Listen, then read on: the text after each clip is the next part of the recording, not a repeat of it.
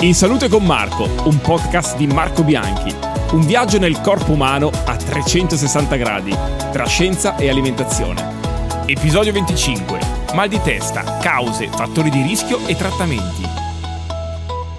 Benvenuti in una puntata in Salute con Marco. Oggi questo podcast si occupa prevalentemente di testa e per farlo eh, ho voluto qua un amico, eh, Fabio Reverberi. Ciao. Ciao. Tu sei neurologo eh, presso l'Humanitas Medical Care in particolare. Spieghiamo anche cos'è il Medical Care, lo dico subito, che sono, è la rete praticamente dei centri medici e prelievi che c'è distribuita sul territorio nazionale. Ce ne esatto. sono circa 20 in tutta Italia e lì possiamo trovare ovviamente medici che poi lavorano anche in ospedale, nel tuo caso sei anche al Mater Domini di Castellanza. Quindi ti ritroviamo sia lì sia in questi centri esatto. dislocati, insomma, certo. dove possiamo fare cura, prevenzione, eh, di tutto e di più, insomma, occuparci del nostro benessere. Esattamente. Eh? E, e, vorrei partire con te con un discorso che attanaglia molto le mie, le mie donne della mia community, ma non è soltanto femminile, credo, e cioè il mal di testa, cioè, o meglio, la cefalea. Certo. Beh, la cefalea è il mal di testa. Eh. Quindi cefalea vuol dire mal di testa, e il mal di testa è un termine molto ampio perché di mal di testa ce ne sono tantissimi, ce ne sono alcuni che non, non provocano nessun problema, ci sono altri che possono anche essere campanelli d'allarme per patologie più gravi. Diciamo che faccio degli esempi, il mal di testa è un'esperienza comune che tutti hanno provato se tu hai lavorato tutto il giorno, ti sei stancato, hai viaggiato molto, facilmente potrai avere del mal di testa. Se hai festeggiato con gli amici in modo eccessivo la sera prima, ti sveglierai col, col, mal certo, col mal di testa. In altri casi il mal di testa può essere sintomo di una malattia, di un problema. Faccio un esempio abbastanza semplice. Un quadro di ipertensione arteriosa, sì. quindi l'elevazione della pressione del sangue, si può accompagnare a una forma di cefalea. Ma di- e, e, poi ci sono mille altre cause, sono davvero tanti, ma quello che, visto che tu hai nominato il tuo, così, le, le, le donne che ti seguono, la, il tipo di mal di testa più importante, più, più, più frequente è l'emicrania. Eccoti, volevo infatti anche certo. questa io. No, ma l'emicrania è un disturbo molto diffuso. Si calcola che nella popolazione eh, ne soffra circa il 14%, quindi parliamo di numeri molto alti, se noi sì. consideriamo 60 milioni di abitanti, qua certo. arriviamo a, a, quasi 10 milioni di, di, di, persone che ne soffrono. E eh, all'interno di questa, di, oltretutto l'emicrania è un disturbo, io lo chiamo de, molto democratico perché interessa veramente tutte e tutti. Interessa gli uomini, interessa le donne, interessa gli adulti, ma interessa anche i bambini in età pediatrica l'emicrania è un disturbo abbastanza frequente. All'interno di tutta questa popolazione poi effettivamente il sesso femminile è quello più colpito perché si considera un rapporto tra, uomo, tra donna e uomo di 3 a 1, quindi insomma tre donne hanno il mal di testa contro un solo uomo. Se poi prendiamo questa fascia di, di, di sesso femminile, se andiamo a considerare l'età fertile, quindi dalla, dalla comparsa del menarca fino alla menopausa, che possono essere dai 12-13 anni fino ai 50 anni, addirittura in questa fascia particolare si, con, si contano un caso su tre, quindi davvero un numero molto importante. Ma è tantissimo. È, tantissimo e difatti la, l'emicrania viene considerata proprio una malattia di genere perché colpisce in modo prevalente il sesso femminile in questa fascia di età. Ma questo lo vedi anche nella pratica clinica, perché in ambulatorio ci vengono anche gli uomini, ma sono molto meno, sono molto di più le donne e soprattutto donne appunto in età, in età fertile, quindi è, è, è, un grande problema. Cause e fattori di rischio, questa è bella. Eh, eh beh, le cause... no, beh Fabio, è, è sicuramente appunto complicato, sono tante anche probabilmente le, le, le, cose da dire, però dovessimo appunto stilare una sorta di mm, decalogo o comunque andare a punti, cosa possiamo... Ma la prima cosa da considerare è che c'è una ereditarietà. Ok. C'è un'ereditarietà, c'è, una, c'è un fattore genetico Difatti se tu vai a chiedere c'è sempre nella famiglia qualche ascendente che ne soffriva, la mamma, la zia, la nonna, questo è, è, è molto molto frequente. Quindi tu in realtà erediti la predisposizione ad avere degli attacchi di, di emicrania, che okay. poi dopo ti spiego come funzionano, come sono. Quindi tu erediti una predis- sei predisposto, poi essere predisposto non vuol certo. dire tutto e vuol dire nulla, perché ci sono persone che hanno un, episo- una, un attacco ogni tanto che controllano benissimo con i comuni farmaci, ci sono altre persone che hanno mal di testa quasi tutti i giorni, quindi una, una, un quadro di cronicità. All'interno di questo spettro di emicrania, che può essere poco frequente o molto frequente, la cosa da puntualizzare è che è una malattia, è una malattia che si può curare e che va curata. Eh, purtroppo il fatto, anche questa cosa che sembra assurdo, ma questa cosa che, che questa genetica fa sì che spesso la, la, paziente, dico la paziente perché sono spesso certo. donne, mm, soffre di mal di testa, cresce, cresce in una famiglia dove la mamma magari anche lei soffre, soffre, di mal di testa, quindi è abituata a vedere la mamma col mal di testa, crescendo anche lei soffre di mal di testa e considera questa cosa quasi una cosa normale, viene quasi considerato un quadro di normalità e ci sono persone che fanno una vita veramente eh, infernale. Sì, devastante immagino, perché ti porti dietro questa cosa convinto che sia... Convinto che sia il quadro di normalità, invece non è la normalità. Il problema è che il mal di testa ha una duplice componente, cioè la componente dolore, cioè quindi tu hai il dolore che ti limita, ma nelle fasi iniziali della crisi spesso non hai il dolore, ma puoi avere dei, dei, quasi degli stati confusionali in cui tu hai difficoltà di concentrazione, difficoltà a fare il tuo lavoro. E questa cosa ha anche un costo sociale perché poi certo. ci sono giorni di malattia, difficoltà nello svolgere la propria mansione. Difficoltà nello svolgere la propria mansione che può interessare sia il lavoratore della mente, faccio un esempio, un impiegato che deve fare dei conti, sì. dei calcoli, che fa fatica a farli perché non, riesci, prendere... non riesci proprio a concentrarti, ma colpisce anche chi fa un lavoro manuale perché quando hai il dolore l'attività manuale, eh. l'attività, lo sforzo fisico lo accentua notevolmente. Quindi eh, è un quadro veramente, veramente importante, ancora sottovalutato secondo me. E, e, e, possiamo capire appunto quali sono anche i fattori di rischio che possono scatenarlo? Beh, allora, come ti dicevo, la, innanzitutto vorrei dirti le caratteristiche del, dell'emicrania che la distingue da tutti i mal di testa, perché le, ha delle caratteristiche molto peculiari che tendono a ripetersi.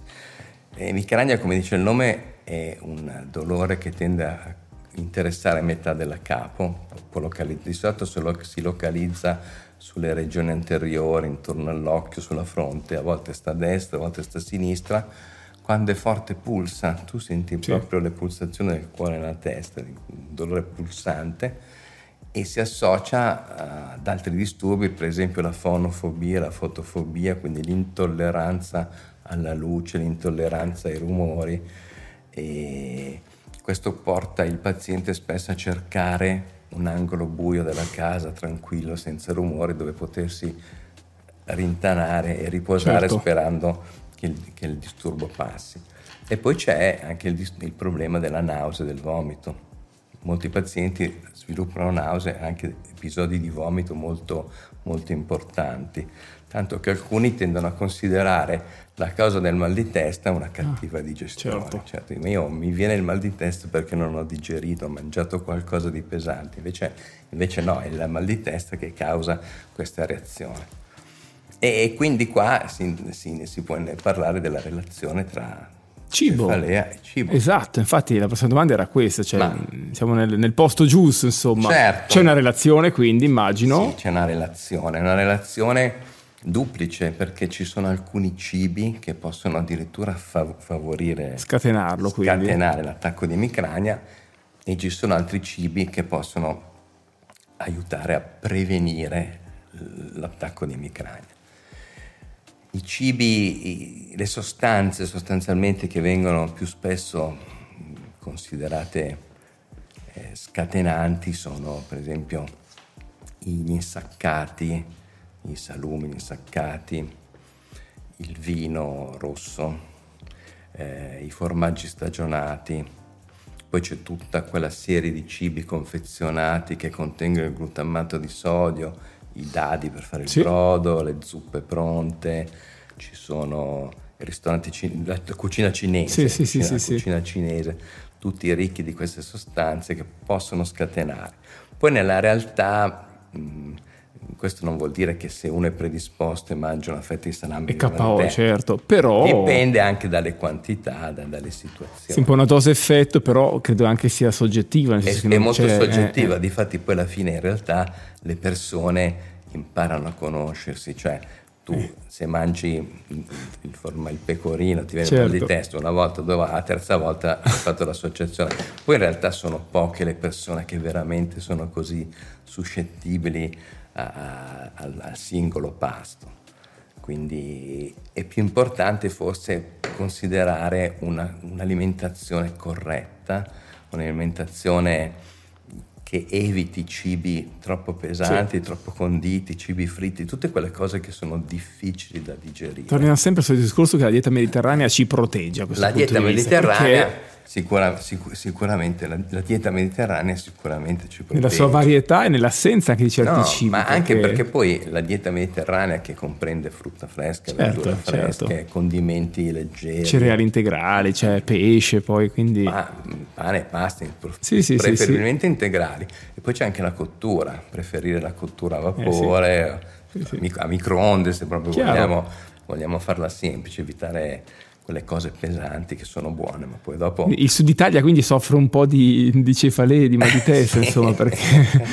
La melanzana sicuramente esatto, sulla po'. carta non è il cibo ideale, esatto. poi secondo sì. me se la mangio ogni ma tanto certo, Ma certo, infatti si sorride su questo, non, su, ci mancherebbe. Non succede nulla, ma sai alla fine i discorsi sono un po' questi. Poi ah, se proprio vogliamo andare ancora un po' più in là, eh, per esempio sarebbe utile consumare cibi per esempio ricchi di magnesio il magnesio ha un'importante attività preventiva sul mal di testa, tanto che faccio un esempio nei, nei bambini sì. che soffrono di emicrania, che chiaramente si cerca di evitare farmaci il più possibile. Il più possibile, si usano quasi sempre integratori a base di sali di magnesio che peraltro funzionano anche, funzionano anche molto bene.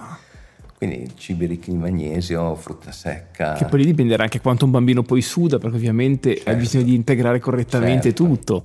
Però sì, vedi, sì, sì. Però... interessante questa cosa. Ma eh, la cefalea di per sé però resta una patologia curabile, cioè puoi curarla? La, la, sì, la, certo che la cefalea è curabile. Allora, mi, mi riaggancio al discorso di prima. Eh, io vedo gente, de, delle donne che arrivano magari a 40 anni e ti raccontano alla prima, la loro prima visita e ti raccontano vent'anni di, di sofferenze. sofferenze. Ma perché? Per esempio, c'è proprio questa, c'è questo gap culturale, per cui la, la cefalea non è ancora vista come un, una patologia meritevole di essere certo. curata, a volte viene vista come come dicevo, come quasi, sì, sì. quasi, un male necessario. Esatto, esatto. È anche veramente una questione di cultura. E anche a livello dei, dei, dei miei colleghi medici alcuni non hanno ancora questa quest'ottica di dire no vai a farti vedere dover... perché poi alla fine è sicura cioè allora il concetto è questo. Mm, se, tu pre- se, tu sei un emicranico quindi hai una, questa predisposizione certo. quella, quella ti rimane. Questa ti rimane quindi ogni tanto il tuo attacco di mal di testa l'avrai comunque però un conto avere un attacco di mal di testa occasionale che con un comune analgesico passa, certo. un conto come dicevo prima avere delle, quelle condizioni in cui fai metà del, dei eh giorni sì. del mese con, col mal di testa, perché veramente questo non, non deve accadere. Allora le cure ci sono, cosa succede? Al di là di prendere l'antidolorifico al bisogno, che eh, se il mal di testa è frequente eh, si fa una cosiddetta terapia di profilassi, cioè si okay. cerca di prendere un farmaco che abbia lo scopo preventi, pre, preventivo di bloccare questo meccanismo. Allora questi farmaci si usano da, da tanto tempo, eh, no, fino adesso non c'è mai stato un farmaco specifico proprio per, per la prevenzione del, dell'attacco emicranico, si usavano farmaci nati e pensati per altre patologie, calciantagonisti, beta bloccanti, quindi farmaci cardiologici. L'ultimo che si è usato, che peraltro funziona anche bene, è il topiramato, che è un antiepilettico. Un antiepilettico che si è visto così per caso dando gli epilettici che quelli con le micranie stavano bene. Quindi fun- sono farmaci che funzionano, buona, funzionano bene, ma hanno un problema, gli effetti collaterali, nel senso che a volte ah, non vengono ben tollerati, tollerati. quindi il paziente magari certo. li abbandona perché sì, magari sta meglio per il mal di testa, Certo, ma no, poi- hanno, hanno alt- al- altri problemi. Eh, il limite è sempre stato questo qui fino, a- fino ad oggi, fino ad oggi, fino a un- circa tre anni fa. E poi adesso, adesso è uscito, quando è uscito un nuovo, un- nuovo approccio alla mal di testa, la profilassi delle, dell'emicrania, che è eh, con l'anticorpo monoclonale. L'Erenumab, che è un anticorpo mono- monoclonale, che va a agire proprio sul meccanismo che scatena il dolore di tipo Eh, emicranico. bellissima questa cosa, È quindi. bellissimo, sì, sì, è una cosa... Sta funzionando quindi. Funziona molto bene, allora, eh, perché alla fine nella realtà nessuno sa qual è il primo moves del, del, Eh. cioè, però si, si conoscono i meccanismi, alla fine cosa succede? Che c'è il dolore scatenato da un quadro di vasodilatazione, tra virgolette infiammazione Sì, sì, sì. Dei, dei vasi del- delle, delle meningi che, che scatenano il dolore. Mm, questo, questo tipo di approccio con l'anticorpo monoclonale, l'anticorpo monoclona- monoclonale va proprio a bloccare un sito recettoriale che fa scatenare diciamo, tutto questo Certo, meccanismo, certo. parlando in modo, in modo comprensibile, quindi blo- blocca la serratura che, che apre la porta al dolore. Ah. Quindi bloccando questo meccanismo eh, si previene il dolore e oltretutto è un tipo di, di- il farmaco agisce non agisce all'interno del cervello, agisce, agisce sul, sul- sul- sul- nervo trigemico sostanzialmente, quindi diciamo questa non va, non entra nel cervello, non dà nessun effetto. Sì, a monte comunque lavora. E a monte, non- a- non crea problemi, non dà Certo. sonnolenza, non dà, non dà nulla del genere e soprattutto non interferisce con nessun altro eh, meccanismo del nostro corpo. Alcuni farmaci che si usavano, farmaci cardiologici, potevano Certo. alterare la- il battito cardiaco, insomma potevano esserci dei problemi. Questa è un- è una terapia assolutamente sicura che non ha nessun praticamente effetto collaterale e è molto efficace. E questo tipo di terapie innovative, chiamiamole così, sono anche quelle che appunto potete prescrivere anche presso i medical care, immagino. Certo, sì, sì, ah, es- ok. Sì, sì, esattamente.